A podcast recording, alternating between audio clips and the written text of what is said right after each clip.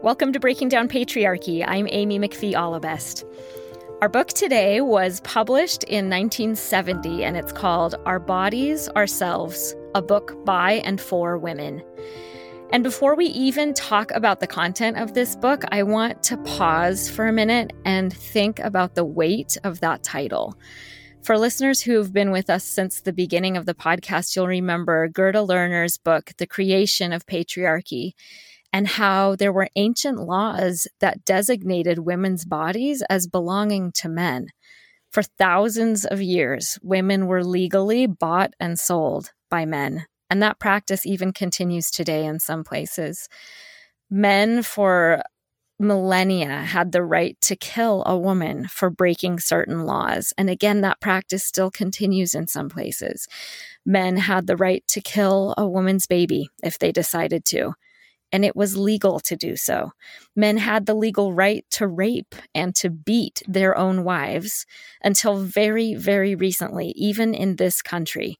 And then think about the medical paternalism that we talked about in the book, The Yellow Wallpaper, and how women are not believed when they talk about their own physical and mental health.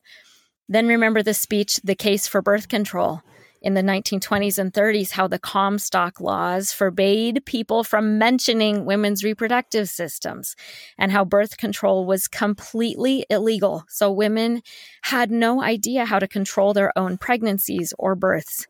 So when we consider this historical timeline, it feels like a powerful act for women to proclaim our bodies, ourselves, a book by and for women. It's an act of claiming ownership and sovereignty over our own bodies. Um, before we start, I also want to alert listeners that we do talk a lot about sexuality in this episode. And so if you've recommended this podcast to kids, just give it a listen once, um, and then you can decide um, who it's age appropriate for. Um, but before we start, I want to introduce my reading partner today, Jessica Harder. Hi, Jessica. Hi, Amy. I'm so, so excited to have you here today. Jessica is um, my cousin in law. She's Eric's cousin. Um, she is younger and cooler than we are. And she's um, kind of uh, like in between the, I feel like in between the age and generation kind of of me and Eric and then of my daughters. So you're just like so cool and also just so uh, like so fashionable and you've like traveled around the world and my daughters just think you're the best and so do i. So um also listeners will remember Francis k. Allebest who did our episode on john stuart mill's the subjection of women a few months ago and um, so that's jessica's aunt. So um, jessica can you just introduce yourself and um, kind of talk about who you are where you're from and some things that make you you? Uh, yeah sure. So I grew up in Southern California, born in 1984. I grew up in a religious conservative upbringing, and that uh, religion had a very strong patriarchal culture. Uh, I also have a Dutch background influence with my upbringing. My grandparents moved to the States from the Netherlands. And I didn't realize that a lot of my upbringing was actually because of that Dutch culture until I actually moved to the Netherlands and discovered that. Uh, the Dutch close culture is a lot more egalitarian than the United States culture. And I saw that a lot in the women in my life. My aunt, who was on the podcast, who you mentioned, and my mother and my grandmother were all very strong women in their relationships with their partners. And so I had these strong women in my family. And then I also had these this church that was very much about like the men ruling, but I saw a lot of women kind of ruling and managing families. So it was this very mixed message as I was growing up. And with my church, I was kind of trained that, yeah, you you're you know you get married you have lots of children and a husband and like this was what you're supposed to do. But i honestly could totally care less about having kids and getting married. It was just not on my radar at all. And um my parents raised us also with this like very creative artistic influence in the home and that stirred up my desire to sew and design clothes, which I started doing at the age of four. All of my stuffed animals were very well dressed. I'm not surprised. and um, at five years old, I went to elementary school and I saw a career woman pick up a kid from school in a suit. And I thought she was like the most glamorous woman I've ever seen. Never seen a career woman before in my life. All the women around me were stay at home moms. Wow. And I knew I wanted to be her. Like I needed to be a career woman. Later, I figured out I could combine mm. the designing of clothes and a career in like one thing. And I knew that was my plan. So at 16, I actually started working for a designer uh, and started designing. And then 17, I was working um, for Nordstrom's on their fashion board.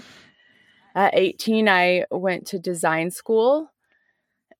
And um, at that time, I also started doing yoga and meditation, which became a big influence in my life.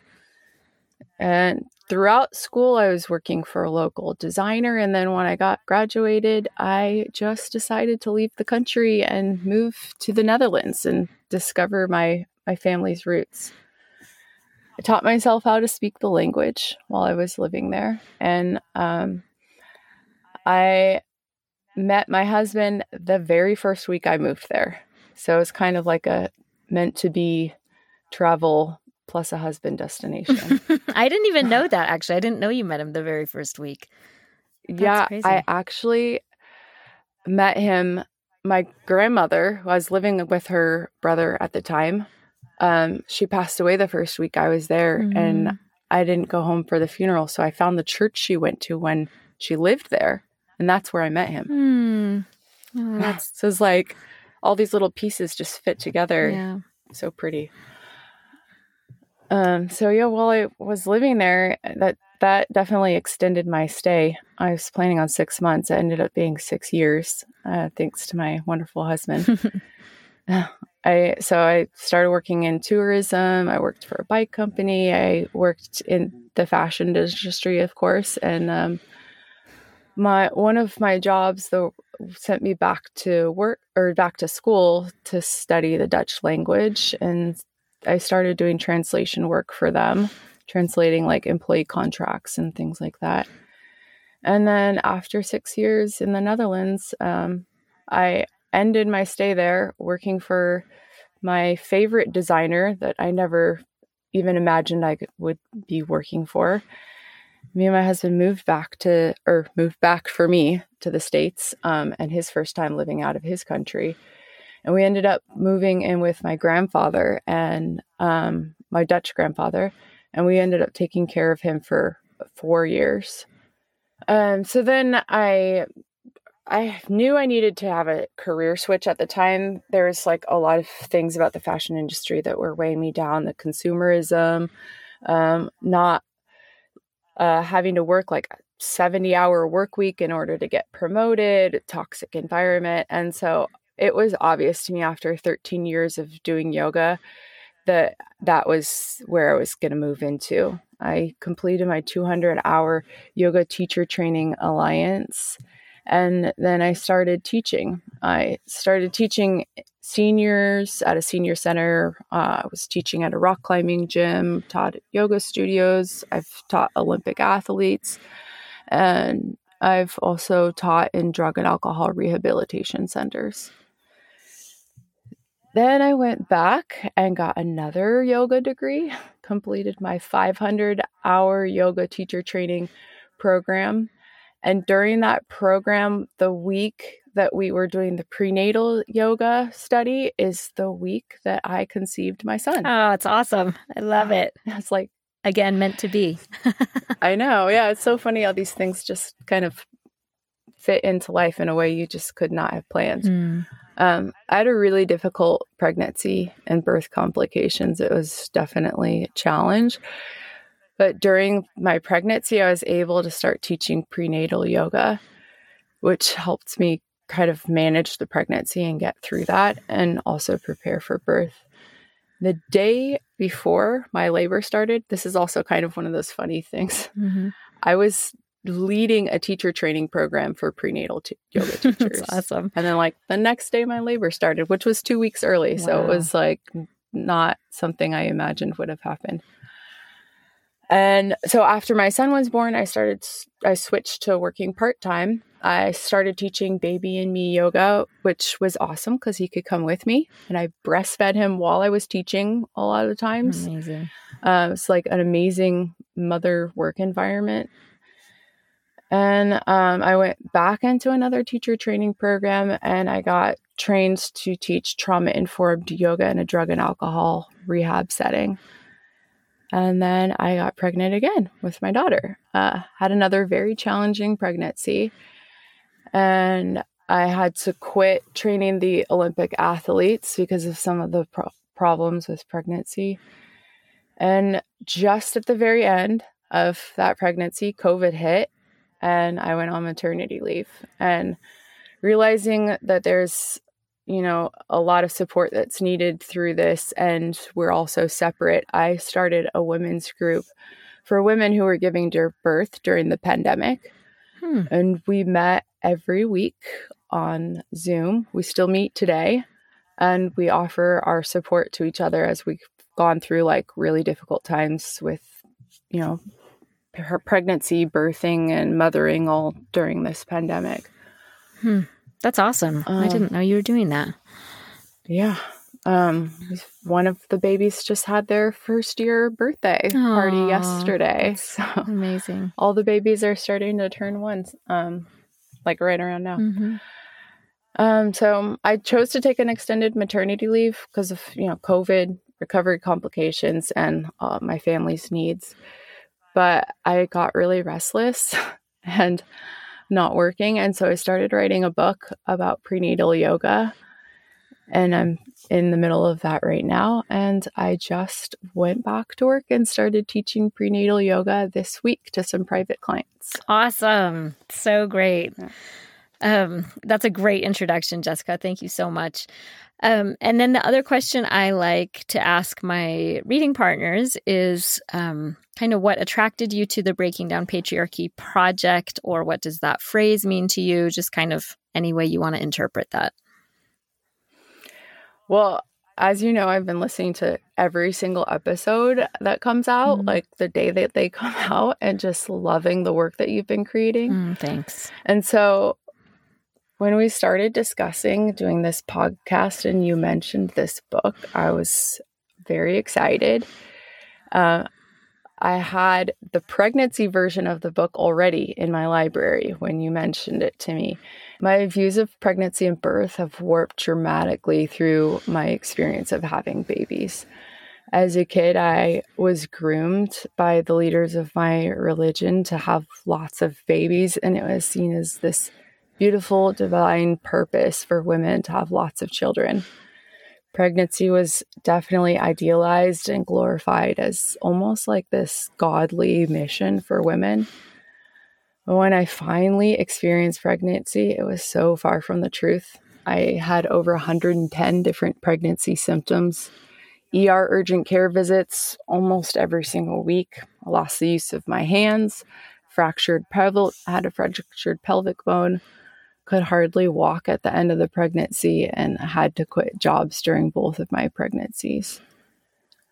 Through this, I became totally obsessed with research on like how to manage the pain symptoms, how to prepare for birth. I mean, I just was like, this is insane. If this is what pregnancy is like, then birth is going to be like a hundred times worse. So I need to like train myself for mm. this. Um, so I spent probably around two to five hours of research a day during both of my pregnancies. Uh, my doctors told me that I knew too much and I should stop researching. My husband was like, You're crazy, obsessed about this. And same with my doula.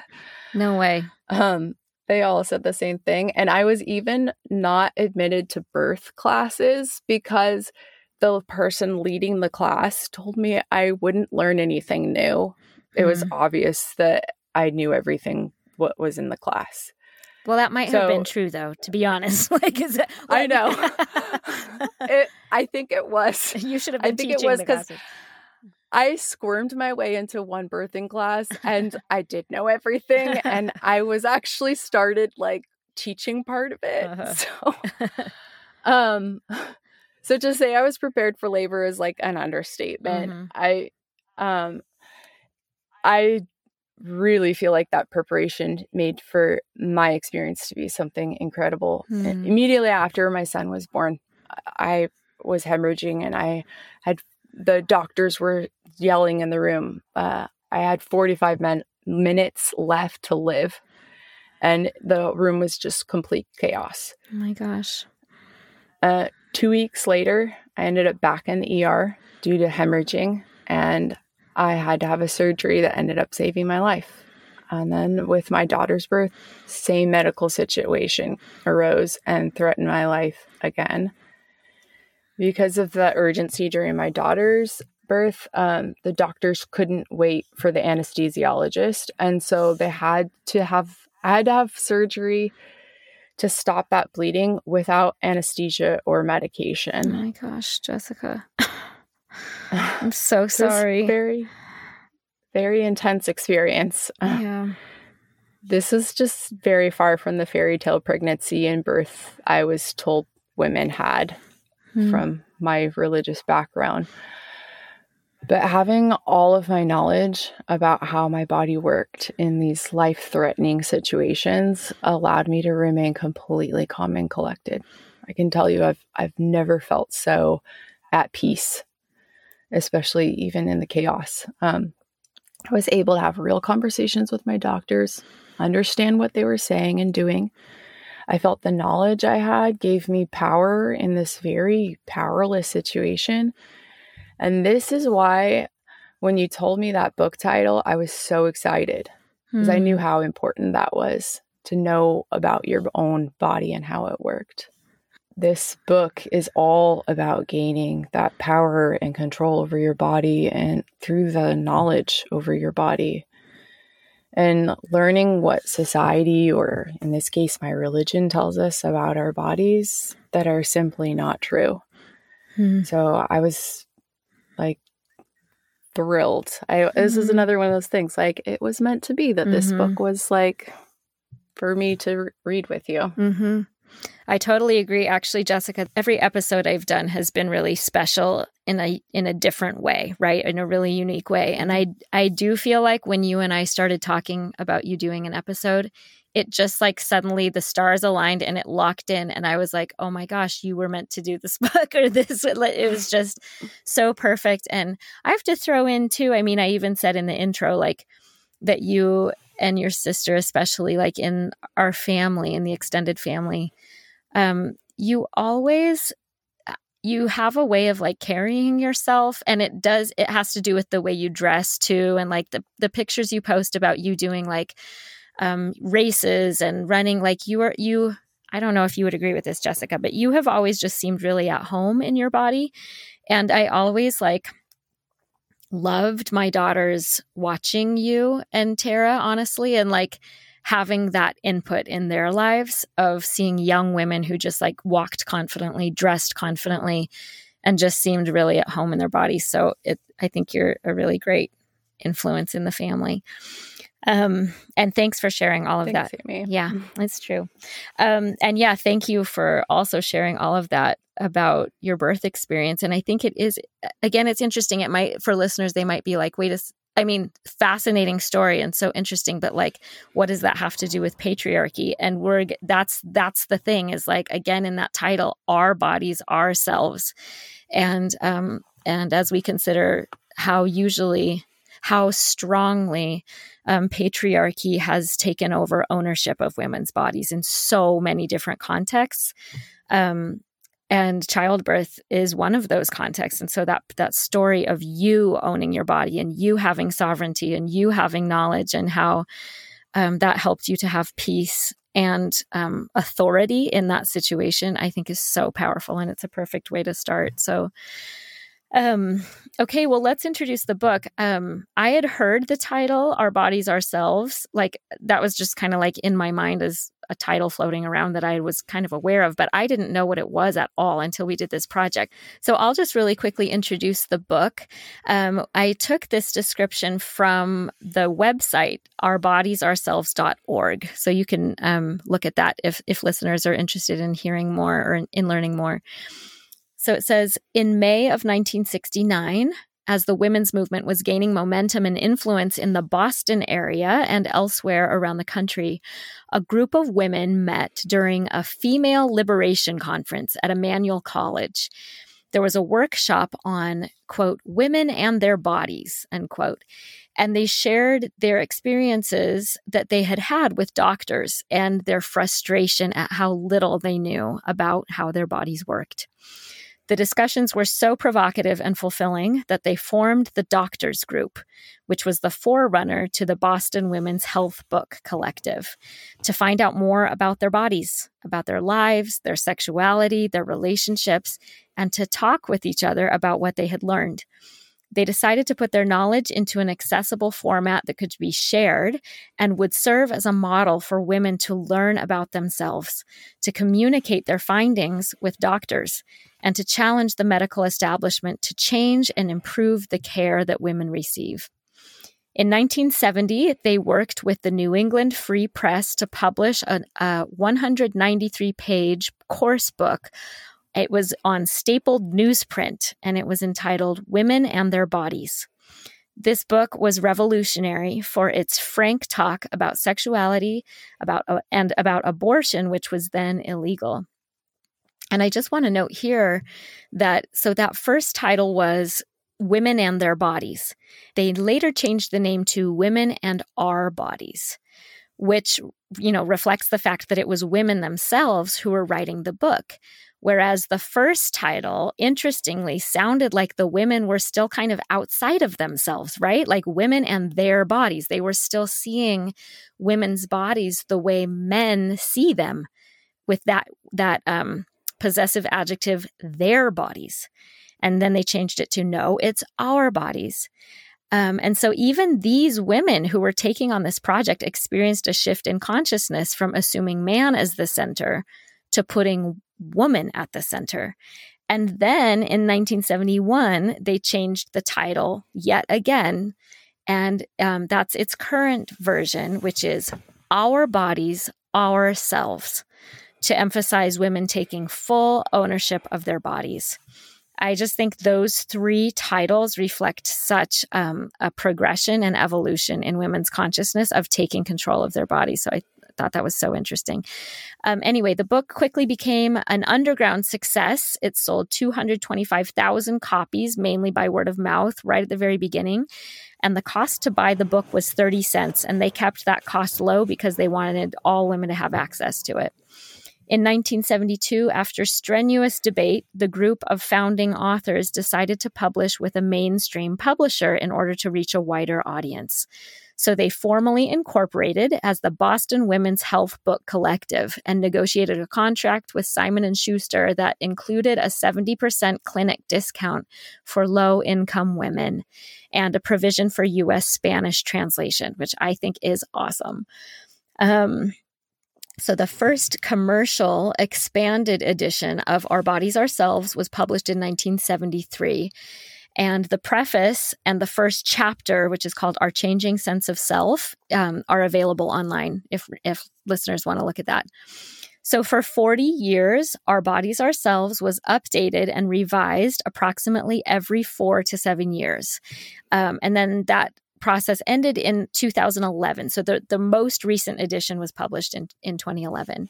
The book has sold millions of copies and received numerous honors. Um, Library Journal named the 2011 edition one of the best consumer health books of the year.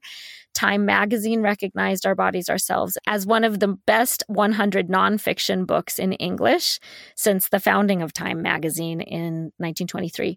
In 2012, the Library of Congress included the original Our Bodies Ourselves in the exhibit Books That Shaped America. So it's a big deal. It made waves and it's really, really changed the culture. One other important detail is that as far back as 1974, publishers and women's groups in other countries started translating and adapting Our Bodies Ourselves. And they started developing books inspired by it, which again, just like gives me chills. It's so important. Um, in 2001, the Boston Women's Health Book Collective, now known as Our Bodies Ourselves or OBOS, formalized the Our Bodies Ourselves Global Initiative, which provided support to and worked closely with women's groups who were adapting the book for their own cultures and for their own communities. And um, as of 2020, Our Bodies Ourselves has been reproduced in 33 languages, reaching millions of women, uh, millions of people all around the world. So that's just an introduction to the book. Well, I think we also have to mention here that one of the other really important aspects of when this book came out and when it was printed is there was the only way to learn about your body and how it worked as a woman was in books written by men or through yeah. your male doctor. And that's only if he was willing to explain things to you. There's no internet. You know, this really puts the importance of the book, I think, into context. That is such an important point. That's so true. Like you said, especially in the 1970s, like you'd have to go to a library to even find a book or an encyclopedia. And like you said, they're all written by men um, such an important point. So to yeah, to publish this book and then to make it accessible or available for a low price and stuff. I mean, that's just so important. Which made sense because women were making less money at the time, so they couldn't afford other books. That's true. Oh, I mean, even today layers. too, right? Yeah, yeah, totally. Okay, so like always, we're going to take turns highlighting um, parts that stuck out to us, and I just have to throw in here, like these books, especially the 2011 edition, is like it it's like an encyclopedia. It is gigantic. And so wouldn't you say, Jessica, it was so hard to narrow yeah. down, like choosing just a few points. And so I mean, this is a book I really recommend buying because it is a reference on every topic you can possibly think of having to do with women's not only bodies but like emotional health and mental health and like it's just a women's health totally exhaustive and thorough research book and i do want to give you props jessica. Jessica read the entire first edition book and the entire current edition book in preparation for this podcast and i like i just think that is astonishing and amazing jessica so i I think it was about a thousand pages. Yeah. With it's, both books together. It's amazing. Well, I'm definitely a body nut. I love learning about the human body, and the book just was like another thing I could just dive into and learn. And I love connecting like pieces of knowledge to other pieces of knowledge and how they like interwork together and how the whole body interworks together. So I actually enjoyed reading it, and I mm-hmm. don't think everyone m- might enjoy reading it cover to cover. Mm-hmm. I I think it's a really great book to have, like you said, if like as a reference book. Um, some women like me will enjoy reading it cover to cover. Mm-hmm. That's awesome that you did that. So, the first part that I wanted to highlight is from the preface. And I chose three important parts. Um, and, and these parts were written by the original authors in the 1973 edition. So, I'll start with a quote. Quote, you may want to know who we are. We are white. Our ages range from 24 to 40. Most of us are from middle class backgrounds and have at least some college education. And some of us have professional degrees. Some of us are married, some separated, and some of us are single. Some of us have children of our own, some of us like spending time with children, and others of us are not sure we want to be with children. I kind of love how they phrase that. And I thought everyone can relate to that sometimes. I am not sure I want to be with children at this moment. Anyway, um, in short, we are both a very ordinary and very special group, as women are everywhere. We are white middle class women, and as such can describe only what life has been for us. But we do realize that poor women and non white women have suffered far more from the kinds of misinformation and mistreatment than what we are describing in this book. In some ways, learning about our womanhood from the inside out has allowed us to cross over the socially created barriers of race, color, income, and class, and to feel a sense of identity with all women in the experience of being female. End quote.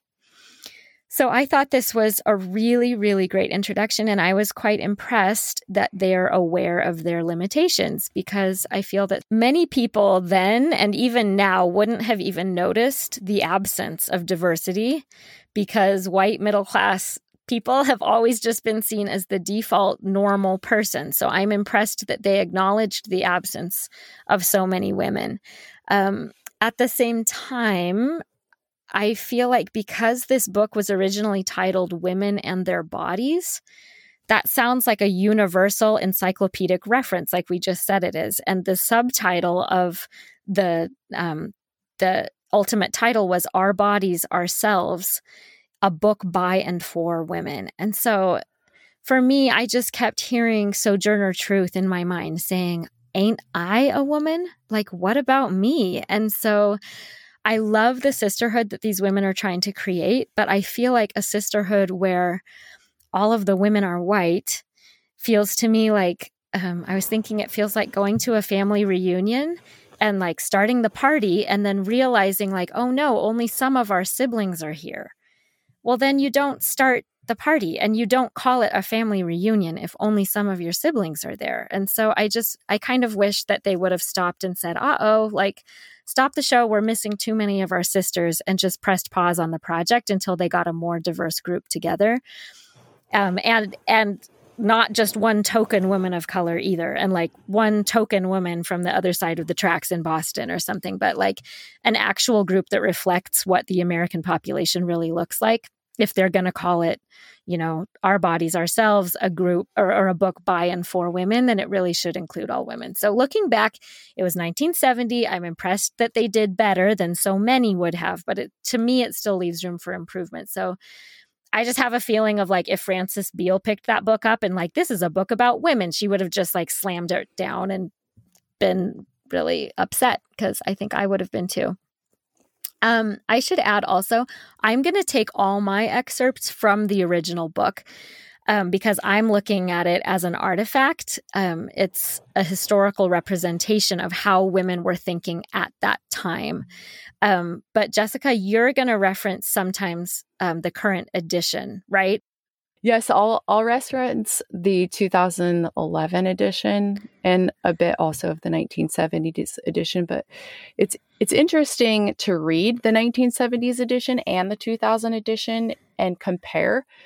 In that amount of time, the female body has not changed, but the knowledge, um, our society's views, and also science has evolved since then. Mm. So we can see this progress in like fertility treatments when reading these books side by side. The 1970s version doesn't not address um, fertility treatments. There, there's well, they have like 30 pages on it, very short, concise, and then the 2011 has like an entire chapter on that because mm. the science has evolved that much. Mm. And I don't know if you were thinking this also when you were reading the chapter um, in the 1970s edition on venereal disease, but I kept on thinking if they only knew that the AIDS pandemic was just around the corner, this chapter would be so different. Mm, that's such a great point. Yeah, what a great point. Yeah. Like hindsight, having that, like knowing the future that they don't know. Yeah, that's really great. Yeah. Point. Um, they have uh, two full chapters on what they say STIs, sexually transmitted infections, and how to protect yourself from them in the 2011 edition, and only eight pages on STIs in the 1970s edition. And that's like a pretty big difference. Mm-hmm. And then if you think about with society's views opening up, you know, particular topics weren't able to be discussed in the most current um, to, they weren't able to be discussed in the 1970s edition, but we have them in our current edition now. And it makes me wonder actually like what topics are too taboo for us today mm. that we'll mm. see in future editions of this book. Mm, that's also such a good point. Yeah, that's true. Like things that I mean, if we think about like I mentioned how in Margaret Sanger's day, like people didn't have knowledge of reproduction because it was considered obscene to talk about. Like you literally couldn't study yeah. it, couldn't talk about it. And so in the in the 1970s, that was only like 40 years after that. I love that. I love that perspective of thinking like, yeah, well, we'll look back at our current time and think, why? What was their problem? Why couldn't they just talk about that stuff more openly? Yeah, it's a great. And point. what's funny is like I tried to figure out what that stuff was, but I couldn't even see it. So I guess I'm mm. not open enough to see what's going to be in the next book. You know? Mm-hmm. Yeah, yeah. Such a great point. Okay, back to the preface. I want to share two more points. Um, here's the next one. Quote, Many women have spoken for themselves in this book, though we in the collective do not agree with all that has been written. Some of us are even uncomfortable with part of the, sorry, some of us are even uncomfortable with part of the material. We have included it anyway, because we give more weight to accepting that we differ than to our uneasiness. End quote. I loved that so much. I love their openness. I love that humility. I love the love in that statement. I love that they weren't um, afraid of differences. I love that they that they just thought, you know what, it's more important to have a big tent and say like, you know what, we're we're going to publish in this chapter, we're going to publish these women's views. In this other chapter, we'll publish these other women's views, and then women can read both and can make up their own minds, and we're not going to be threatened um, by differences. I just think that's a fantastic um, mindset to have. Um, another part that I loved from this preface is, quote, we have been asked why this is exclusively a book about women, why we have restricted our course to women. Our answer is that we are women, and as women, do not consider ourselves experts on men, as men through the centuries have presumed to be experts on us. We are not implying that we think most 20th century men are much less alienated from their bodies than women are but we know it is up to men to explore that for themselves, to come together and share their sense of themselves, as we have done. We would like to read a book about men and their bodies. End quote. So, those are such powerful points. Um, I had kind of a snarky response at first where I was like, why aren't they including men? It's kind of like that thing where people say, like, about um, Black History Month, like, well, when is White History Month? And the answer is like, every other month is White History Month, like, or or same, so true, right? Or like Women's yeah. History Month, and like, well, when is Men's History Month? Every other month is Men's History. So I kind of like Every other book is about men and their bodies. Every other book is written by men, especially in 1970, right? And so at first I felt a little bit um, defensive and like, oh my gosh, like, why are they even addressing that? But then actually, I thought that it was such a lovely response. And they're right that men, especially, this is a way that patriarchy has hurt men and especially conservative religions really alienates men, boys and men from their bodies too, and can do terrible damage to how boys feel about their sexuality, how men feel about like just living in a physical body. And so I actually love that they had that really open and um, compassionate response toward men. Um, and so I love that they say, we support men exploring and learning more about themselves. And we would love to read a book about that if you would like to write that for yourself. I loved that. Okay, so that was um, the preface. Those were some parts that I loved from the preface. Jessica, what were some things that stood out to you from the book? Well, I'm going to talk a, first a little bit about female sexuality that was addressed in the book. Um, I just want to start like we have this really odd relationship with female genitalia and sexuality. It's like we're not allowed to say anything about our vaginas or we're not allowed to like look at it or and there's this weird like obsession with the purity of the vagina and we find uh, fictional ways to even like check to make sure that a woman has not had sex. Okay, so if you haven't heard of the vaginal corona or the hymen, it's an elastic fold of mucous membrane located just inside the entrance of the vagina, and it has no function. But many falsely believe that if your vaginal corona is not intact, that you're not a virgin.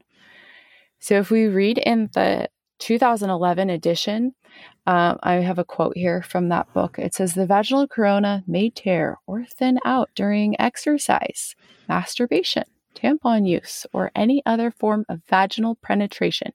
Because of this, no one can look at the woman's vaginal corona and know whether she has had vaginal intercourse or even whether she has masturbated. This is just so crazy that women in other countries actually die because their vaginal corona is not intact on marriage. These women are being sentenced to death due to this male obsession and controlling over female sexuality and flat out ignorance about the female body. I looked at the hymen on Wikipedia and it stated that some women actually even undergo a restorative vaginal surgery to restore their vaginal corona. And these are the links that women are going to because of this male idea. Hmm. And it makes sense that they go and do this because this is like that surgery is saving their lives. Luckily, today there's a battle to do away with this barbaric practice. In October of 2018, the UN Human Rights, UN Women of the World Health Organization stated that the this virginity testing has to end as it's seen as quote painful, humiliating, and a traumatic practice constituting violence against women. Yeah, that's so upsetting. And again, just like there's so many practices um, that demonstrate just that um, that ideology and that mindset that it's men who own women's bodies and and you can see how it's a carryover of times when like men really did kind of almost purchase really you know purchase a woman almost like they would purchase a cow and like well i require that the cow be you know in good shape and they do a physical examination and like okay the cow is worth that much and that, that's just what it feels like to me yeah, um, like they're checking that the the female body is intact, right, before they purchase. Right. Yeah. Exactly. Inspecting the goods. I mean that that is yeah. what it is, um, and that the yeah, and then like you said, just the lack of knowledge about the body. So some poor girl, even though the practice is despicable, even if you know under any circumstances at all, but these, you know, usually teenage girls who actually are virgins, they do happen to never have had intercourse, even though if they had, that shouldn't make them impure. But, um, but they haven't, and then it's just, you know, from exercise. It said maybe they ran really hard one day when they were nine years old, and their hymen tore, and they don't have it anymore. And then they're, yeah, it's just, it's, it's awful. So, um, I had some some passages on female sexuality that I wanted to share as well. One of them is this quote, We found that for many of us, beginning to menstruate had not felt normal at all, but scary, embarrassing, mysterious. We realized that what we had been told about menstruation and what we had not been told, even the tone of voice it had been told in, all had had an effect on our feelings about being female. End quote. And then they later write, quote, "We lived our lives as if there were something intrinsically inferior about us." End quote. So I related so much to that passage and I've talked to friends my whole life about this and um just that feeling of embarrassment about just being a girl and um I was talking about it with my sister recently. My sister Lindsay is um, a labor and delivery nurse, and she was talking about. I mean, this happens all the time that women come in and they don't know about their own bodies, and partly because, like you said, Jessica, like we can't even say vagina, we can't look at a vagina, we can't acknowledge that we have a vagina or that we that we menstruate we're so out of touch with our own body so lindsay my sister had this patient come in who was in her 20s wasn't like she was, you know, a 14 year old or something. She was in her 20s. And when, and Lindsay had to put a catheter in. Um, and the patient said, the patient was like really worried. And she's like, wait a second, if, if a tube is going to, into my bladder, how will the baby come out? So she had, she's, my sister is so lovely and patient and like affirming. So she, I'm sure she didn't make the woman feel stupid. Um, but she had to draw the woman's anatomy on a whiteboard to show her that her baby was in her uterus and would come out her vagina and that she had a different opening that led to her bladder. She didn't know. And then Lindsay was telling me too that there's a nerve that goes through your your groin and it's called the pudendal nerve. And the word pudendal comes from a Latin word meaning to be ashamed. So another thing that I learned too was a friend of mine in my master's program was presenting her thesis on a, a midwife in France, and she she talked about how in French. Um, the body is divided into body parts, which is basically everything except your gen- your genitals are your noble parts, and the genitals are called in French the shameful parts. Wow and i yeah i just like all of these things just like l- learning them one after another are just kind of like validating for me like okay there's a reason why i have absorbed such um a feeling of like yes it's like of dissociation from those parts of the body and so many women do i mean they literally in the words we use um and i just I I want to share actually a personal experience that so I I watched the BBC show Call the Midwife. I absolutely love it. And there was an an episode on um, female genital cutting and I had learned about female genital cutting at different times in my life and read a lot about it, but I thought I just kind of had this curiosity like I wanted to know more about the practice and like the different how it was practiced in different parts of the world and so my online research led me to like Wikipedia learning about it. And then you know how in Wikipedia it's like an endless rabbit hole of clicking one link and another link. And I yeah. Ended up actually clicking, and I actually don't even remember what link, but it was still within Wikipedia, just um, female genitalia, just like photographs. So in no way like erotic at all, just like what you would see in a medical textbook, but just like a lot of different like photographs of women's labia just like standing there you know from the front even and um i it it surprised me actually as i just looked at all of those women body parts i just felt this like massive sob come up through my body and i just cried and cried and cried and cried and i it almost felt like a collective experience of how cut off women have been from their own bodies.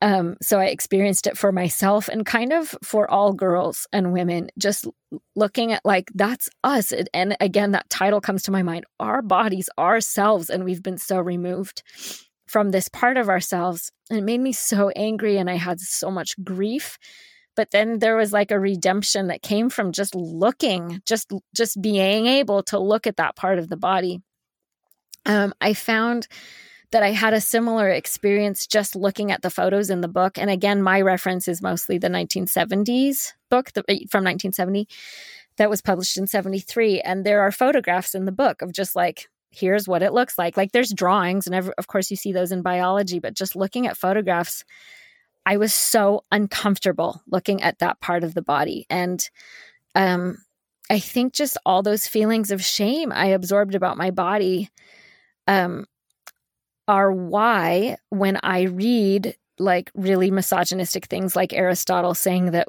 you know, the woman is a mutilated male, or St. Thomas Aquinas saying woman is defective and misbegotten or you know religious traditions that say that menstruating menstruating women are ritually unclean it doesn't just roll off my back it hurts deeply because there's a part of me that actually believes that it's true because i've absorbed it and i have to do a lot of work to remind myself that that's that that message is not right and i think if women had run the world instead of men you know, women could have made up stories about how women's bodies are the normal ones and men's bodies are the ones that are disgusting. And like, ew, they have their bits that dangle outside their bodies instead of being inside. That's gross. And like, ew, erections, gross. Wet dreams, gross. Like, I would never, ever want that. I would never want to do that to a boy or a man.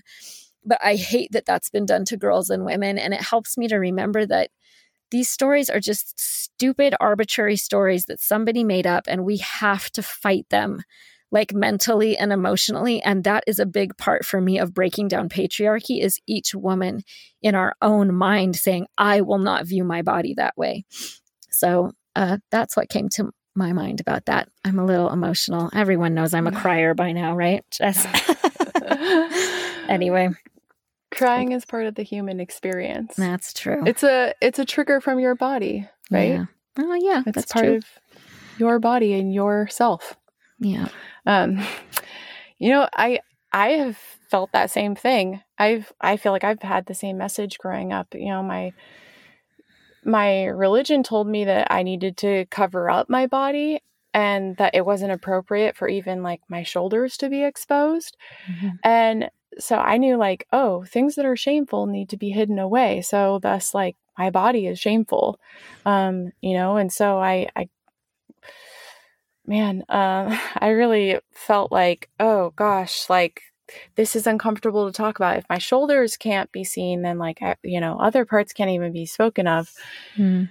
And as a, as a teen, when I started doing yoga, that really helped like shed that idea of like shame on the body um, helped me kind of come back to my body as a place of like wonder and beauty and like a, a place to just kind of like discover.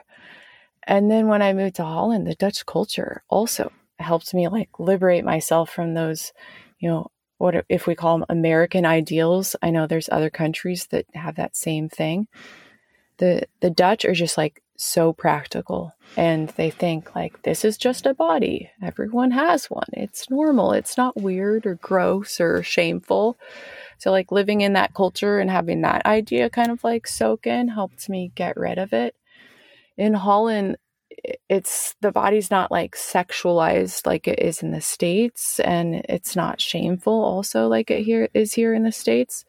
The human body is literally just that it's a human body which is like really liberating. When you're being taught that story of shame to just be like hey like what this is the practical like normal view. Like it's just a body. There's nothing to be shameful about it. Everyone has a body my grandfather like he would go back to go visit his family in the netherlands and he'd come back and tell me these stories of how he'd like just go skinny dipping really and opa yeah Oh my yeah, gosh. Like into his into his 80s. Every time he went over there cuz like I, he didn't do that in the states cuz like yeah, yeah. You know, he'd get arrested over yeah. here. So but over Whoa. there like and he'd have this like smile on his face like he was like proud of it. I just loved that. Um, oh, my kids are going to love knowing that about Opa. Oh my goodness. Yeah. That's amazing. And the um, other thing that is also kind of awesome about that is like, hey, he's like an old man, and like yeah. old bodies are also respected. Yes. Like you can be like saggy and wrinkly, and it's still a body, and that's awesome. so yeah, while I was living over there, I was like, let's like release the body shame and like let's just embrace this Dutch lifestyle. And so I started sunbathing topless in the parks there, just like all the other Dutch women. And I was like, yeah, they're just breasts. It's just like another body part, like an arm or, you know. Right. Um and then my husband and I, like, we went to co ed full nude saunas together on a regular basis, which is the norm over there. And it was like, it was really liberating to go and see like a whole bunch of naked women bodies in every shape and size, like mm. not just like a model. The only yeah. bodies that we really see that are like nude are models. Mm-hmm. They're professional skinny women. Like their mm. job is to be professionally skinny. Mm. Uh, and we need to like be reminded like women come in all shapes and sizes sometimes we forget this because mm-hmm. we're constantly like bombarded by like these edited posts and posts on social media and like this obsession with only showing this like perfect woman's body and like film and television and other media platforms. Hmm. Uh, I'm really glad I have this like experience in the Netherlands um, to balance out like these toxic ideas I was raised with. Can I just say, Jessica, I feel like this is blowing my mind because I feel like that is what is missing for so many women. Like I, I have conversations with, you know, friends and sisters and stuff who are like, we know this in part of our minds where we're like, yeah, we know those images are doctored, they're airbrushed. We know that those are professional models. We know that women come in all shapes and sizes. Like, but I feel like it's in one part of my brain, I know that, but I've absorbed too many messages throughout like it just I can't reteach myself just with those sentences and I feel like what would maybe do the work of actually undoing the harm is to actually sunbathe topless. Like to actually make yourself do it or go to a nude sauna. Then it's not just an idea in your mind that's trying to combat all of that messaging. It's like actually making yourself be okay with other people seeing you, seeing other people. I feel like that is, I don't know, I just feel like that would be so powerful in undoing the damage. It sounds like it was for you. Yeah. There's there's a sauna over here where I am in Southern California that is like oh women are nude. It's co- it's not co-ed. Um, you know, okay. so like the women are nude in their own section, but going to something like that, you know, you're still within the laws. Uh, okay. And, and, I feel like it's really powerful to see other bodies also. Mm-hmm. Okay, because I'm going to go s- with you. I'm going to come to Southern California. okay. Will you go with me? I will. We'll have to but we see, hands. you know, even if you see a woman's body in a bathing suit, like mm-hmm. the bathing suit's lifting her breast up, right. like parts right. are covered, you know, so you don't really see like what a body looks like nude in the mirror except for your own. Mm-hmm. And then you're comparing it to like magazines. These magazines or even like someone on the beach who's like their breasts are lifted up with their bathing suit, you know. Yeah. So yeah. It's not an accurate comparison. Yeah. It's just really not. Yeah. So, yeah, but you know, even with like that whole experience of like letting my body be seen, I was still like I still had not looked at my vagina in a mirror. Mm-hmm. And the very beginning of the book like I don't know if you remember seeing that image of this mm-hmm. woman looking at herself with a mirror. Mm-hmm. And then the next day, I had an OBGYN appointment and I was like, I'm going to ask him for a mirror. Good for you. So I asked him for a mirror. So when he checked my cervix, I even like I got to actually even see my cervix, not just like my vagina, but all the way down into my cervix. And it was the first time I'd ever seen that body part mm-hmm. in 36 years. Hmm. and I told my OBGYN, I was like, my husband sees his reproductive organs every single day. And this is my first time seeing mine in 36 years. Wow. And then at the end of my appointment, like a little kid getting a lollipop after their doctor's visits, my OBGYN gave me my very spur first speculum as a like a lollipop. yeah. That's so awesome. Oh my gosh. You just asked and him, like, can I have a speculum? I did not. And- no, I didn't ask him. He, oh, I was so excited looking at like my body for the first time. He's like, "Oh, I'm gonna make her day," and just gave it to me without me even asking. I was That's... like, "Really? I can have it?" Wow. And he's like, "Yeah, we have hundreds of these lying around." like, wow, that's so so. Awesome.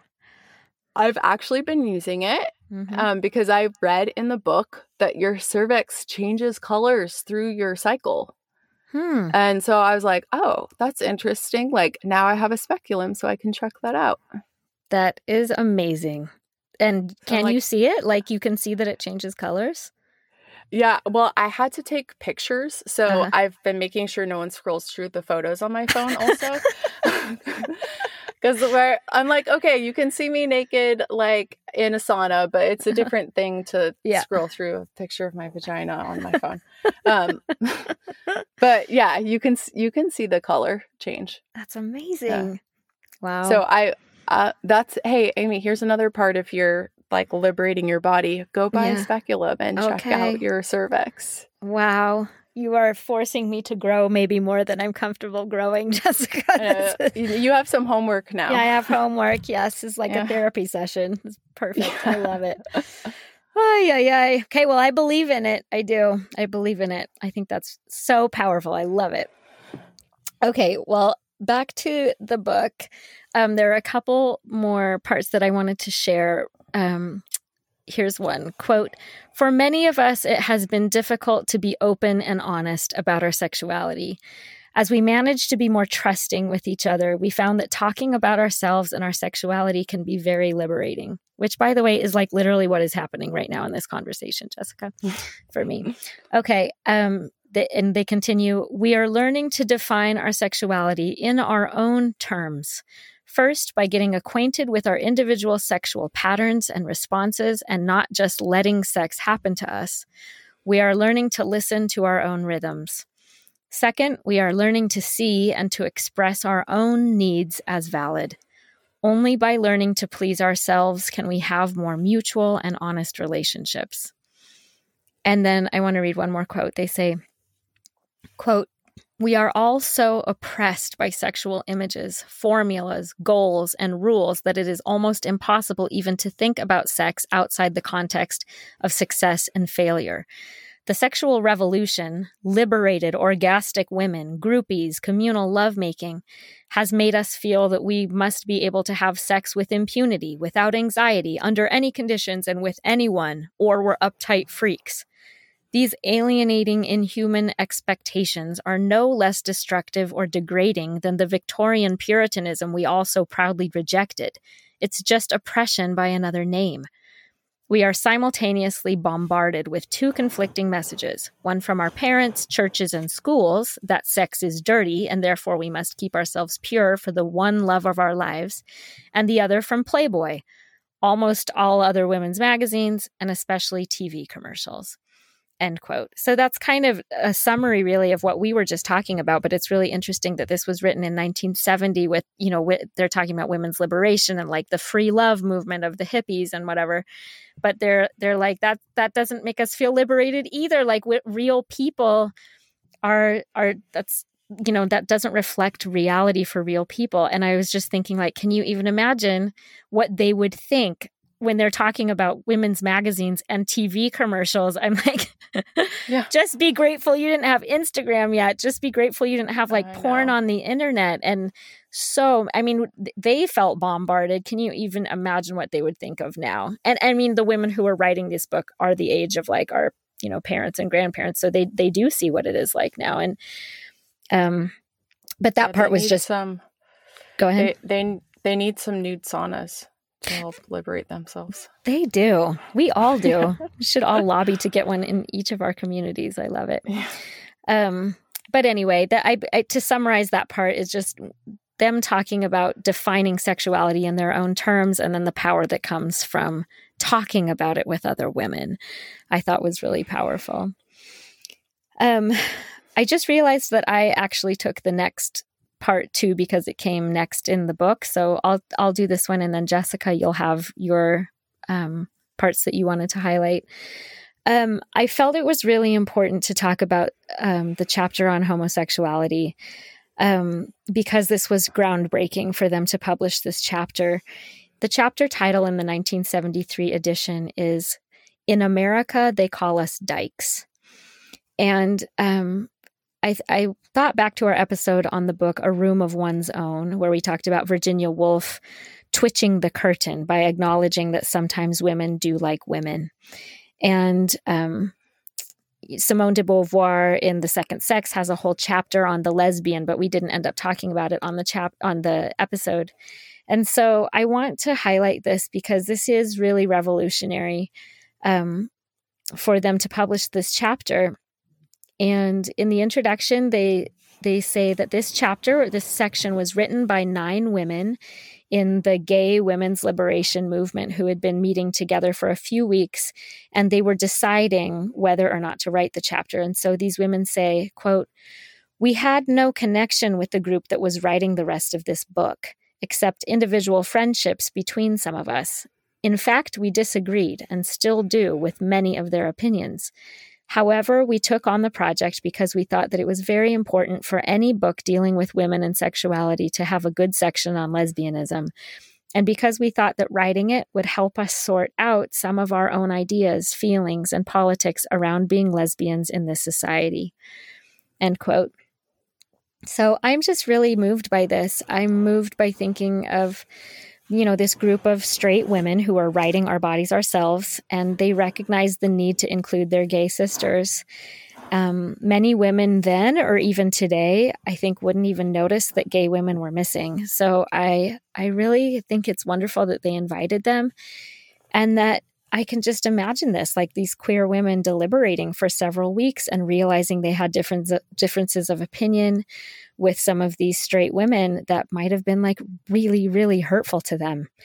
And um, and and vice versa, the beliefs and the lifestyle of these gay women may have felt really scary to the straight women. And I'm just inspired that they proceeded anyway, and they included each other's perspectives um, in just this spirit of openness and trying to understand each other. So I'm just going to read a few things from this chapter that I think are important representations of what life was like for gay women in, in 1970. And I just want to point out so the Stonewall riots um, had just happened in New York just the year before.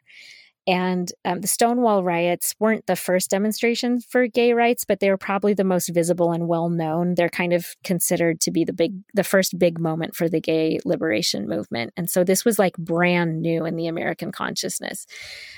So I'm just going to read a couple of quotes. Quote, we write from many different points of view, but we all have in common that we dig being gay. we think it's one of the most positive aspects of our lives. We want to break down the myths, misrepresentations, and outright lies that make possible our oppression and exploitation as lesbians, and that control not only our lives, but the lives of straight women as well. The horror and fear with which others view us have served to ghettoize us, to isolate us not only from the straight world, but from each other, since we must stay hidden to survive. This chapter is a beginning. That means there is much more to come. There are many things we have had to leave out because of space limitations or because we do not have the experience to write about them. We have included nothing about lesbianism in the armed forces or about the problems of black lesbians or older gay women. We do not deal adequately with questions of class, legal problems, and many other subjects. We hope eventually to expand this chapter and use it as the beginning of an anthology by and about gay women. We welcome your criticisms and ideas. Write to us at, and then they have an a- their address in Cambridge, Massachusetts. Again, I kind of wish they had stopped the whole project until they could recruit a more diverse group because they're acknowledging like there's nothing about black gay women, there's nothing about, you know, older gay women, but and and I do think it would have been enriched if they'd had more voices in the conversation. But again, I appreciate them admitting it. Like they're saying, we don't deal adequately with many subjects um, I just think it's really amazing that they were that vulnerable and we get a window into their minds to read what it felt like at the beginning of the movement and how aware they were of those that they were leaving out and saying, please give us feedback, give us criticism. You know, this is a limited view, but we're starting with what we know and we're going to take this kind of scary step. So I really encourage people to read um, this book, honestly. And um, there are a lot of firsthand stories about what it felt like to, you know, for these women to realize they were gay and to, you know, to grapple with that when they were young and then to come out to their families. And it's just a, a really powerful experience to read these women's stories. So I highly encourage people to read them. Um, and I just think it must have been incredibly liberating to to speak freely about their real lived experiences and then to write them and have them published and and published in a mainstream reference book. Um, and I think again, like reading these experience help experiences helps to change people's hearts if people have internalized bias or you know have been taught that like it's really it's a sin to be gay it really is a powerful thing to read what it really feels like for our sisters. So, you know, and the more people change their hearts individually, the more society can change um, and to make a space in the human family for our siblings. So, did you have any thoughts from this section, Jessica? Yeah, well, um, you know, they even make a bigger space for more people and more inclusion in the 2011 edition. Yeah, yeah, um, yeah. And they even they go into gender identity, you know. And mm-hmm. I, I feel like, you know, they couldn't even approach that topic in the 1970s because mm-hmm. if they would have approached it, it was so taboo. They would have had to discredit the whole book. It wouldn't have gotten anywhere, you know. So they mm-hmm. they either had to leave it out because they wasn't on their radar, or because it with the views of that time, it would have discredited the book. But luckily today, we're able to include individuals from every gender identity and sexual orientation. And I actually have a quote from the the most current book, and it kind of talks about the the view of gender. Um, quote in US culture, gender is believed to follow directly from one's biological sex. So a baby born with a vagina is considered a female, called a girl, and expected to grow up to be a woman who acts, dresses, and talks in a manner considered by culture and her community to be feminine. The baby born with a penis is considered male, called a boy, and expected to grow up to be a man who acts, dresses, and talks in a manner considered to be masculine. In this binary way of thinking, our genitals, not our internal sense of stealth, are the deciding factor. End quote. Uh, this view of gender is what I was taught as a child. Mm-hmm. Um, I was taught everyone outside of these like views uh, like boy girl like you're born with a penis you're a boy born with a vagina you're a girl like everything outside of that was a perversion. But i don't understand why our culture needs to determine that our internal sense of self like who we are as a person is based on the organ that we are born with after reading this chapter, I started to kind of pull apart the ways I act masculine and the ways I act feminine. And I started to see that I don't really fit into society's construct of femininity all the time. Mm. And so, why are we placing these labels on people? Why don't we just allow the freedom between gender based on who we are instead of our our anatomy? Mm-hmm. You're the one, Jessica, who who highlighted that quote to me. Um, sex is between the legs, and gender is between the ears. Right? Yeah. Yes. And I thought that was that's also just, in the book. Yeah. I just thought that yeah. was such a um, a really pithy and like concise way of understanding it. Like, oh yeah, that's right. It's just um, it's psychological, emotion, emotional, and sociological and stuff that makes up our gender expression. So, yeah. Great point. But our culture just mixes it up. Yes, um, right. Um, I have the next section here on uh, reproductive responsibility. And I, I'm going to just start off with a quote from the book from the 1970s. Many couples do not even talk much about birth control. The man assumes the woman has taken care of everything. The woman protects herself as best as she can, perhaps resenting the situation and repressing her anger. As they have intercourse, she hopes she won't get pregnant. No matter how good the sex is between them, his unwillingness to share in the prevention of pregnancy lurks in the back of her mind. She can't help but wonder if he th- thinks that birth control is my business, what will he think if my birth control method fails and I get pregnant? Then he is free to leave or to withdraw from me emotionally.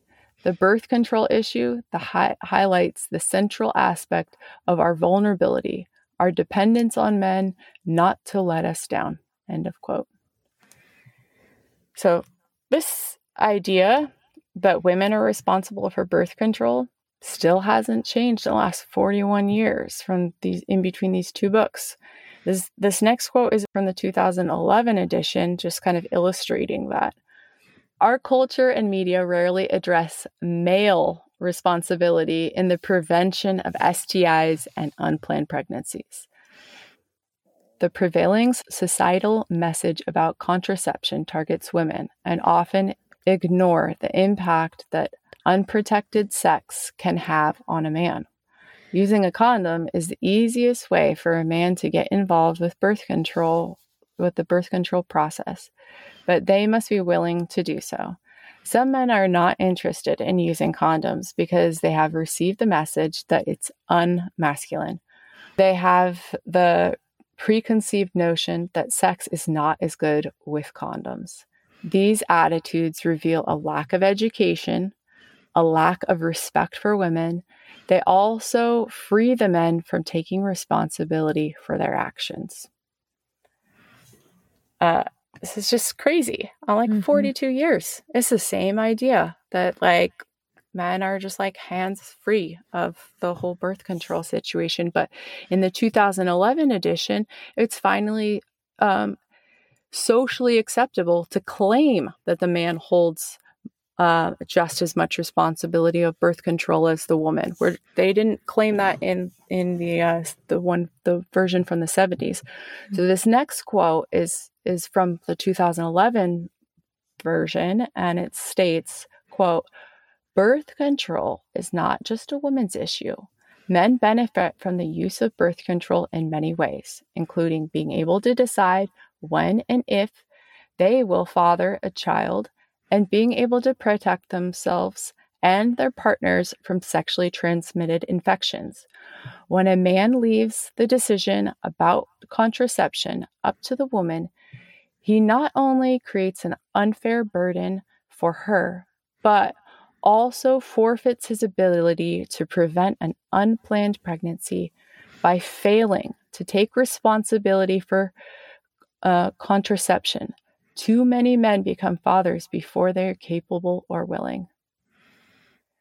Now, I will say though, although this is socially acceptable to claim that men have an equal role in birth control and pregnancy, I still feel like today when a woman has an unplanned pregnancy, it's still seen as as the the um, female was irresponsible, hmm. and the man can just get away without social discrimination about the pregnancy. what do you think, Amy? Totally. Oh, I uh, totally agree. And um, people have heard it reminds me of this this um, twitter thread that people have heard me reference on past episodes and i will continue to reference it in future episodes because i think it's so important it's gabrielle blair's twitter thread on abortion and if it's okay i'd actually like to read just a little bit of it here yeah go ahead so this is gabrielle blair um, you can find this on design mom um, and just look up she calls it my twitter thread on abortion quote I've been listening to men grandstand about women's reproductive rights, and I'm convinced men actually have zero interest in stopping abortion. Here's why. If you want to stop abortion, you need to prevent unwanted pregnancies, and men are 100% responsible for unwanted pregnancies. No, for real, they are. Perhaps you're thinking, it takes two. And yes, it does take two for intentional pregnancies, but all unwanted pregnancies are caused by the irresponsible ejaculations of men, period. But what about birth control? If a woman doesn't want to risk an unwanted pregnancy, why wouldn't she just use birth control? If a woman can manage to figure out how to get an abortion, surely can get she can get birth control, right? Great questions. Modern birth control is possibly the greatest invention of the last century, and I am very grateful for it. It's also brutal. The side effects for many women are ridiculously harmful. So ridiculous that when an oral contraception for men was created, it wasn't approved because of the side effects. And the list of side effects was about a third as long as the known side effects for women's oral contraception. There's a lot to be unpacked just in that story, but I'll simply point out that as a society, we really don't mind if women suffer, physically or mentally, as long as it makes things easier for men. But good news, men. Even with the horrible side effects, women are still very willing to use birth control. Unfortunately, it's harder to get than it should be. Birth control options for women requires a doctor's appointment and a prescription. It's not free and often not cheap. In fact, there are many people trying to make it more expensive by fighting to make sure insurance companies refuse to cover it. Oral contraceptives for women can't be acquired easily or at the last minute, and they don't work instantly. If we're talking about the pill, it requires consistent daily use and doesn't leave much room for mistakes, forgetfulness, or unexpected disruptions or daily schedules. And again, the side effects can be brutal. And then she writes in all caps, I'm still grateful for it. Please don't take it away. I'm just saying women's birth control isn't simple or easy. In contrast, let's look at birth control for men, meaning condoms. Condoms are readily available at all hours, inexpensive, convenient, and don't require a prescription. They're effective and work on demand instantly. Men can keep them stocked up just in case, so they're always prepared. Amazing! They are so much easier than birth control options for women. As a bonus, in general, women love when men use condoms. They keep us from getting STDs, they don't lessen our pleasure during sex or prevent us from climaxing. So, why in the world are there ever unwanted pregnancies? Why don't men just use condoms every time they have sex? Seems so simple, right? Oh, I remember. Men don't love condoms. In fact, men frequently pressure women to have sex without a condom and it's not unheard of for men to remove the condom during sex without the women's permission or knowledge. Pro tip that's assault. Why would men want to have sex without a condom? Good question. Apparently, it's because for the minutes they are penetrating their partner, having no condom on gives the experience more pleasure. So, there are men willing to risk getting a woman pregnant, which means literally risking her life, her health, her social status, her relationships, and her career so that they can experience a few minutes of slightly more pleasure. Is that for real? Yes. Yes, it is. End quote. I'll stop there. It's longer than that, but um, listeners, please read the whole thing. Just go to designmom.com and search my Twitter thread on abortion. Wow, Amy, that's really powerful. And um, it hit me on a really personal level. Sorry, I'm getting um, because of my medical situations that caused such serious hemorrhaging after my children's births and postpartum and threatened my life, it's very dangerous for me to have another child. My medical risk increases with each birth as well. So, for me, birth control saves me from being in a life threatening situation. And having an abortion available is like a backup lifesaver. Uh, what's scary to me though is in the book, I saw that there's no 100% effective birth control method. So my husband had offered to have a vasectomy after our, our daughter was born. This is only, this is, I mean, 99% effective, but has zero effect if I was to get raped. And being a woman who's who has been attacked by men on three accounts, this like wasn't really good enough. Uh, my husband's vasectomy is not going to save me if a rapist impregnates me. Could you would you mind talking about that a little bit more, Jess? I that's not something we've ever talked about before. Yeah, so two of these attacks happened in broad daylight. One of them occurred uh, while I was just at a gas station pumping gas in the middle of the day. And then another man saw this man coming after me and pulled into the gas station and pulled the man away from me and then stayed there so I could get in my car and get away. When did that happen? Jessica, when I I I was like probably about 20 or 21 when that happened. Oh and that gosh. was just in Southern California in the suburbs. Oh my gosh. So it's not like I was in dangerous space or anything. Just you know, a 20 year old pumping gas at a gas station in the middle of the suburbs.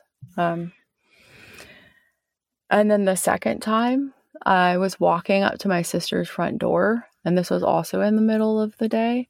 And a man grabbed me and he like held me up against the side of my sister's building. And I just like forcefully like shoved him to the ground, like as hard as I could, and then just ran to my sister's door. Oh and my then The- just a stranger like you didn't even Yeah, see him coming and he just pinned you against the wall yeah, they're just total strangers. Like I'm just walking up to her front door and a stranger just like comes up to and the thing that I I think I see these like these numbers on like women who get raped and it's mostly men who they know.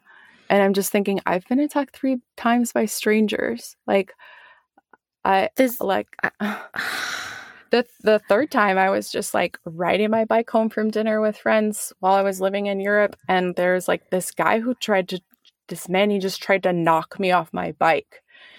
And I like I saw he was about to knock me off and I just powered up and blasted over him and I ran over him with my bike and just pedaled as hard as I could to get home. oh my gosh i'm speechless i cannot believe that happened to you And uh yeah, I mean, I just I just think like I I got away unscathed, you know, in all three situations. I was luckily like I wasn't physically harmed. You know, I like was able to like me forcefully get two of the men away and have that help from the other man with the third situation. But a lot of women are not so lucky, you know, like this what did I I read in the book like the 2011 version that one in four women in the United States are physically assaulted or raped by a romantic partner. mm-hmm.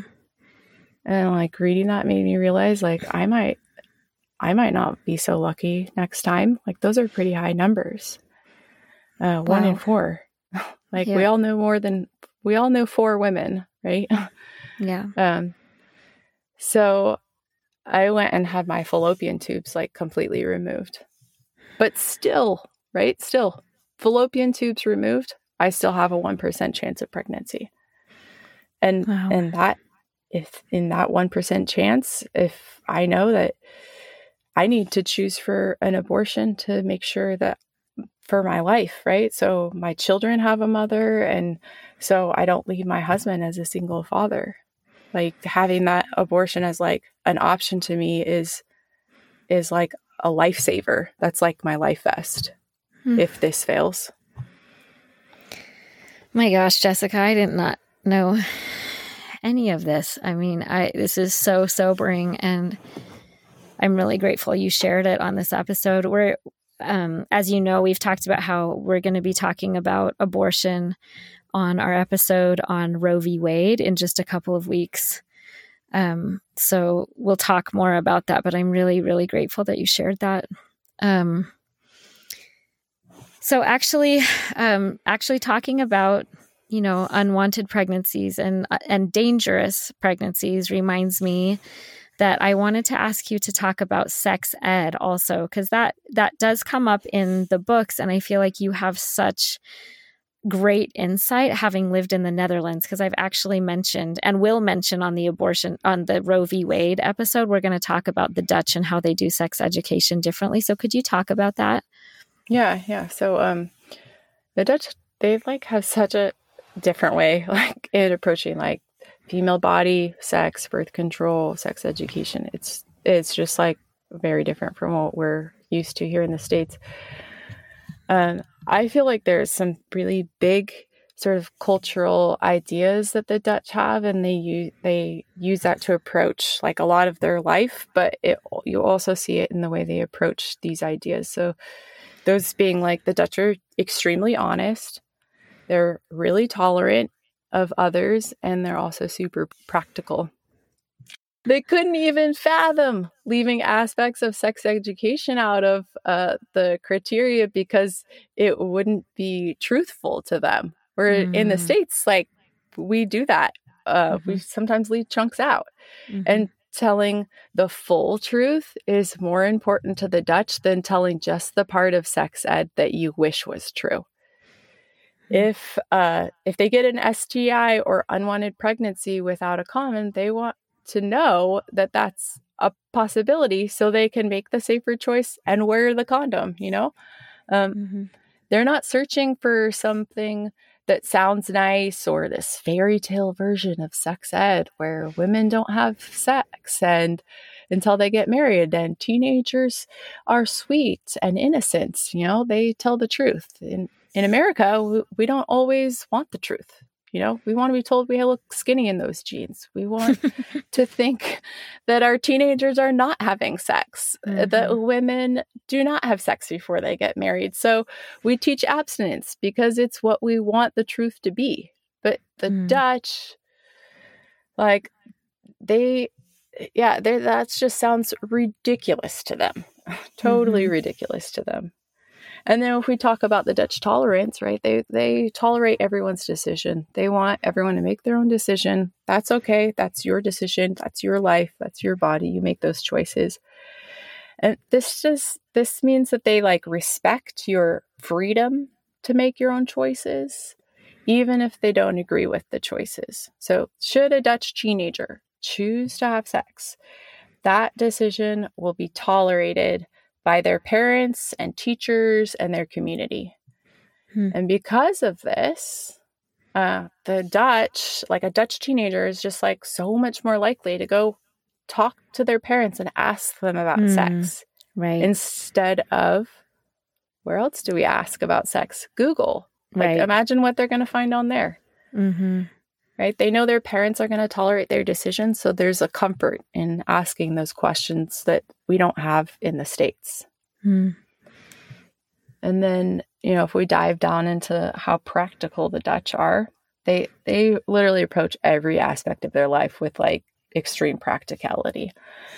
They know it's practical to provide accurate information about reproduction and contraception and STIs. And they don't hide or manipulate information because they're scared of what a woman or a teen might do uh, and ha- that they might have sex if they learn about contraception, you know? Mm-hmm. They are practical in thinking that, like, humans have sexual urges and humans will have sex. Teens will have sex, women will have sex. So, why don't we give them the information so they can have sex in a more safe way? And it goes to show also because, like, I, I saw a UNICEF report that said 75% of Dutch teens used a condom for the first time they had sex. And then we compare that to the CDC report, where 40% of American teens used a condom the first time they had sex. Mm-hmm. Like that's a pretty big gap. Huge. Um, yeah, it's huge. So, well, we are going to have more um, sexually transmitted disease in America. We're going to have more pregnancies here because of that. And that just goes to show you that hiding that information about reproduction and how that works, it's it, teens are going to make unsafe decisions. They don't know what the safe decision is. You're not giving them the information. In the 2011 edition of the book, I read that the, there's changes in sex education programming during the presidency of George W. Bush. And so I'm just going to read that quote from the book here. It states, quote, there's a heavy investment in sex educational programming aimed exclusively at promoting abstinence and prohibited by law from discussing the benefits of contraception. Teens' use of contraceptives declined. In 2016, there was a rise in teen pregnancies, and much of the federally approved abstinence only curriculum included false, misleading, or distorted information about reproductive health. Now, like the Dutch have a phrase that they would use to describe that type of curriculum. They would say, "Doe maar even lekker normaal," meaning like just be normal. The Dutch would think that this was like so absurd mm-hmm. and impractical. It would be completely unnormal and odd to teach sex ed this way. Mm-hmm. Yeah, they're just like totally different. They're they're also so open about you know talking about the body and sex.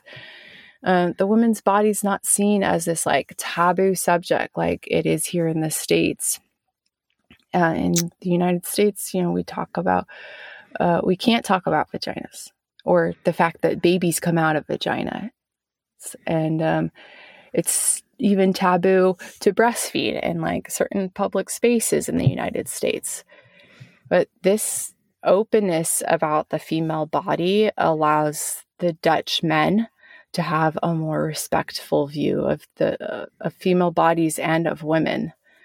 And I can say like I definitely see my husband's cultural upbringing in regards to the female body in our relationship together. A few hours after my daughter was born, we were at the hospital. We were in like, you know, our private room at the hospital. And I was walking out of the bathroom. I was wearing those like every woman, every woman who's had a baby knows these these amazingly um unattractive underwear that the hospital gives you after birth. Mm-hmm, it's like totally. that mesh, mesh granny panty. Yeah, yeah. Um, so I'm wearing that. I have a huge pad inside there. I have an mm-hmm. ice, huge ice pack inside of there. All those mm-hmm. tuck pads they give you, and like just not the most attractive thing I've mm. ever worn. Mm-hmm. Um, I had um, this belly that looked like I was kind of pregnant still, and it was like, but it was like droopy, you know. I had blood dripping down the inside of my leg. Mm-hmm. I had milk leaking out of my breasts, a needle stuck in my arm, hospital bands on my wrist, and I hadn't slept for like 35 hours. Mm. And um, my Dutch husband reaches his arm out to me and looks at me with like emotion just like overpowering his expression. And he has this like deep sincerity in his voice. And he says to me, Oh, you are so sexy. I mean, I, I honestly, I can't tell you how important that was to me to have him say that, right? In a moment yeah. when like my body feels like physically like torn apart from the inside mm. out. And then to mm. hear that like this man that I love recognizes and sees all of these crazy body changes I just went through as like beautiful and sexy. Wow. And that's like so powerful. Yeah. I'm so so grateful that like he was raised in this culture that taught him how to like nurture and respect the power of the female body and what it's capable of. Hmm. And you think that he he got that because from the time he was little, it was just like instead of like don't talk about a girl's body, don't say that word, don't look at that. It was just like here's what it is so that there's no shame in it. Is that what you're yeah. saying? Like he just he absorbed a totally different message of like well, this yeah, is one he, of the I miracles mean, of life. Like, let's learn about it, right? He doesn't have any sisters, so it's not like he's ah. talking about this with his sisters, you know? Oh, yeah, yeah, yeah. The, so, like, this is just like the cultural view. Like, this is where yeah. he was raised, and I, you know, his his brothers are also like really respectful of of their wives mm-hmm. in a similar way. And when they, they get the like, message in school, right? I mean, it, get, yeah, I mean, like, it's it's like taught in the curriculum. It's also like fully absorbed in society. Like, I don't yeah. know a Dutch woman that's ever gone on a diet. Um, mm, that doesn't oh. sound practical to them. Like, why mm. would you change your body to fit something else? Like, the Dutch women are not they're not model skinny, but they're also not overweight. They're just like a normal size. I've never heard a woman a Dutch woman look at herself in the mirror and like, oh, I look so fat today. Never heard that in six years mm. of living there. I hear that all the time in the States. As a woman, yeah. you hear other women here say that stuff. Yeah. It's, it's just not something they, they, they don't, they don't expect perfection. They don't expect everyone to be models. And they just, yeah, just have this respect for, for the female body in a way that we can't really imagine in the States. So, this brings us to the end of the conversation, Jessica, and I'm so grateful for everything you shared. And um, wondered if you could just share maybe one of your takeaways or one last passage from the book that meant a lot to you.